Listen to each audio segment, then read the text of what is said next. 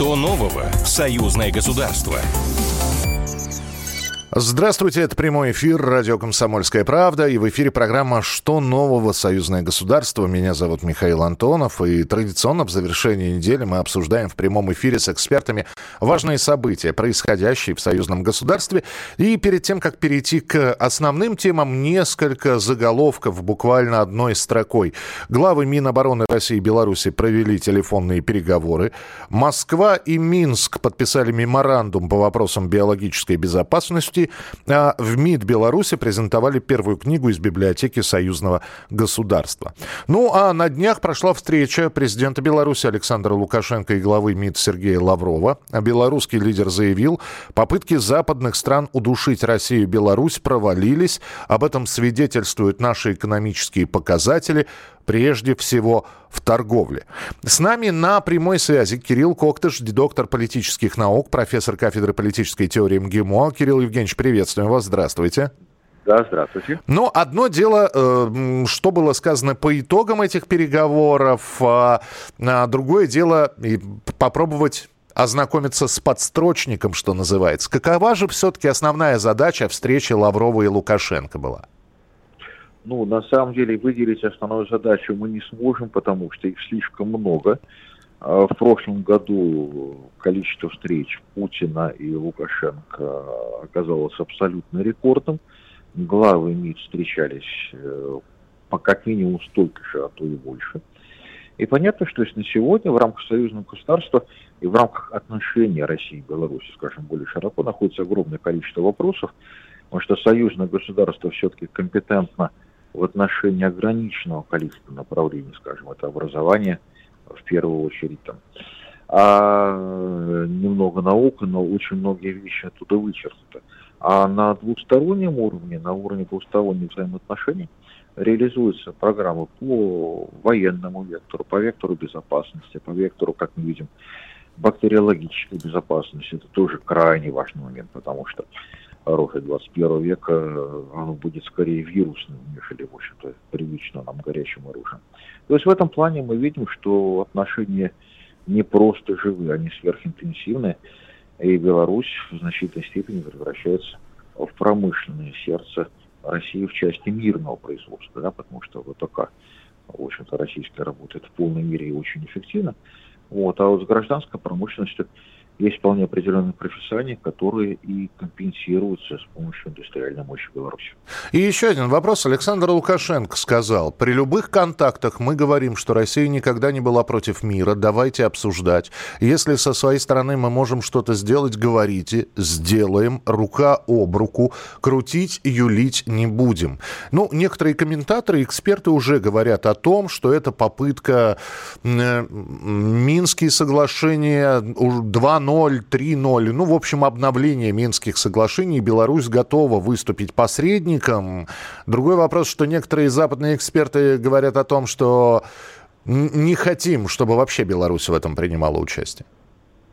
Не, ну вопрос в чем? Что есть, во-первых, последнее российское заявление, что а, Россия заинтересована в переговорах, если переговоры будут напрямую с Киевом. А опыт воздействия с остальными посредниками э, от ближневосточных стран до Турции и так далее выявил их достаточно высокую неэффективность. То есть, э, в ситуациях, когда Запад ведет переговоры для того, чтобы выиграть время, как мы узнали, собственно говоря, из заявления Меркель и Оланд, да, и это является вполне осознанной рациональной позицией, это ставит переговоры и их целесообразность вообще под вопрос. Но то, говорить о том, что, в общем-то, мирное решение вопроса возможно, и посредничество между Киевом и Москвой, которое может взять на себя Минск в рамках Минской площадки, это как раз-таки вполне не исключенный вариант, потому что в этом случае, если вдруг украинская власть обретет суверенность и обретет способность мыслить в отрыве, скажем, от э, американского диктата, это было бы, наверное, достаточно эффективным и, может быть, желанным для многих поворотом. Другое дело, что мы понимаем, что на сегодня это практически исключенный сценарий, к сожалению. Спасибо большое. Кирилл Коктыш, доктор политических наук, профессор кафедры политической теории МГИМО, был у нас в прямом эфире. Еще одна новость. Летчики Беларуси и России будут вместе патрулировать белорусские границы на совместных учениях. Подразделения двух стран отработают на учениях совместное патрулирование белорусских границ. С нами на прямой связи военный эксперт Дмитрий Жаворонков. Дмитрий Владиславович, добрый день, здравствуйте. Да-да, добрый день. А кто-то, услышав эту новость э, э, в Телеграме, э, один из комментаторов таких, ну, достаточно с большим количеством подписчиков сказал, что Россия и Беларусь таким образом будут отрабатывать реальную угрозу нападения на Беларусь. Вот насколько это, на ваш взгляд, действительно возможно? А, повторите, пожалуйста, нападение. Нападение, э, то есть зачем совместная авиация России и Беларуси отрабатывать реальную угрозу реальную нападения, угрозу на, нападения на Беларусь? Ну, вы знаете, что там на самом деле отрабатывалось, может отличаться от каких-то официальных формулировок военных ведомств, причем достаточно существенно отличаться. А, действительно, белорусский генштаб и наша разведка неоднократно упоминали о том, что зафиксировано средствами объективного контроля усиление группировок НАТО вокруг э, наших границ, границ, напомню, союзного государства uh России и Беларуси. Это во-первых. Во-вторых, Э, украинская сторона периодически провоцирует белорусских пограничников от неприличных жестов до полетов каких-то беспилотников, которые заходят на территорию воздушного пространства Белоруссии. И, собственно, э, поскольку у нас союзное государство, поскольку мы выстраиваем, наконец-то, единый контур обороны, то, разумеется, мы можем и будем проводить любые учения, ну и, вероятно, в перспективе не только учения.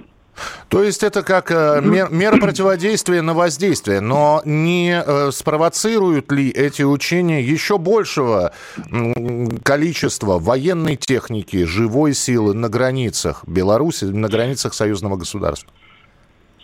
Ну, вы знаете, насчет спровоцировать нашими действиями на нашей земле бред. Потому что когда в 90-х годах получив, так сказать, устные гарантии о нерасширении НАТО, а, НАТО, тем не менее, не будучи провоцируемым ничем, кроме развала Советского Союза, тем не менее расширялась, привозила воинские контингенты к нашим границам в новые страны НАТО, да, прибалтийские губернии Российской империи, в Польшу и так далее, и так далее. Сейчас вот Финляндия возможно, Швеция, да, если турки им разрешат, угу. то как бы, ну, все очень логично, и мы здесь никого не провоцируем. Можно провести аналогию с Арктикой. Например, в Арктике боевые корабли ледового класса с вооружением, то есть такие ледоколы там с ракетами, с пушками, их первыми начали строить норвежцы. Потом канадцы заказали, по-моему, 6 или 8 таких боевых ледоколов. А мы заказали их постройки две штуки для ВМФ и один для погранслужбы ФСБ. То есть даже в Арктике, которая, ну, как бы наша русская, да, э, около половины, э, первыми начали вот эту милитаризацию в 2000-х годах, кто? Миролюбивые норвежцы. Понято. Спасибо большое. Дмитрий Жаворонков, военный эксперт, был у нас в прямом эфире. Еще одна новость. 22 января исполнится 25 лет с начала создания телерадиовещательной организации Союзного государства. Сегодня ТРО, это телеканал «Белрос», программы на союзную тематику по заказу ТРО, которые выходят на самых популярных радиостанциях России и Беларуси, интернет-радиостанция «Первая союзная», радиосайт, ряд соцсетей, мессенджеров – Телеканал «Белрос» вещает на 89 регионов России, 6 областей Беларуси. Общее количество постоянных зрителей почти 8 миллионов человек. Это лучшие детские фильмы, мультипликационные э, картины, золотая коллекция Беларусь фильма, золотая коллекция фильмов из СССР, документальные и авторские фильмы. Прямо сейчас вы услышите, что будет интересного на телеканале «Белрос», афиша с Александром Ананьевым в завершении нашей передачи. Белорусский фильм ужасов, белорусский готический триллер. Неожиданно звучит. Тем не менее, в субботу, 21 января, телеканал «Белрос» покажет белорусский фильм ужасов и белорусский готический триллер. «Дикая охота короля Стаха» — атмосферная и изящная экранизация одноименной повести Короткевича. Если коротко и беспристрастно, то это высокая художественность плюс великолепная музыка композитора Глебова и захватывающее детективное разветвление сценария. Если говорить о ценности этого кинофильма, то нельзя не отметить попытку выразить образность путем театральных приемов. Временами картина напоминает даже, знаете ли, телеспектакль. Несмотря на наличие глубокого литературного и художественного материала, сентенция произведения отражается в цитате из э, одноименной повести. «Здесь трясина и мрак, здесь волки, волки с пылающими глазами. В такие дни мне кажется, что нигде на земле нет солнца». Зимний непроглядный вечер, когда вокруг только лес и заброшенные усадьбы, вот какой ассоциативный ряд вызывает дикая охота короля Стаха, местные предания и этнический аспект – украшения. Все те годы, что разделяют нынешние сегодня от того времени, когда проходили съемки, делают этот фильм чем-то из разряда «это на все времена». Особенно сейчас, когда большая дань в киноискусстве отдана компьютерной графике и бессюжетному экшену. В общем, посмотрите, в каком-то смысле фильм просто исключительный. «Дикая охота короля Стаха». 21 января, 21.00, телеканал «Белрос». Что нового в союзное государство? Программа произведена по заказу телерадиовещательной организации Союзного государства.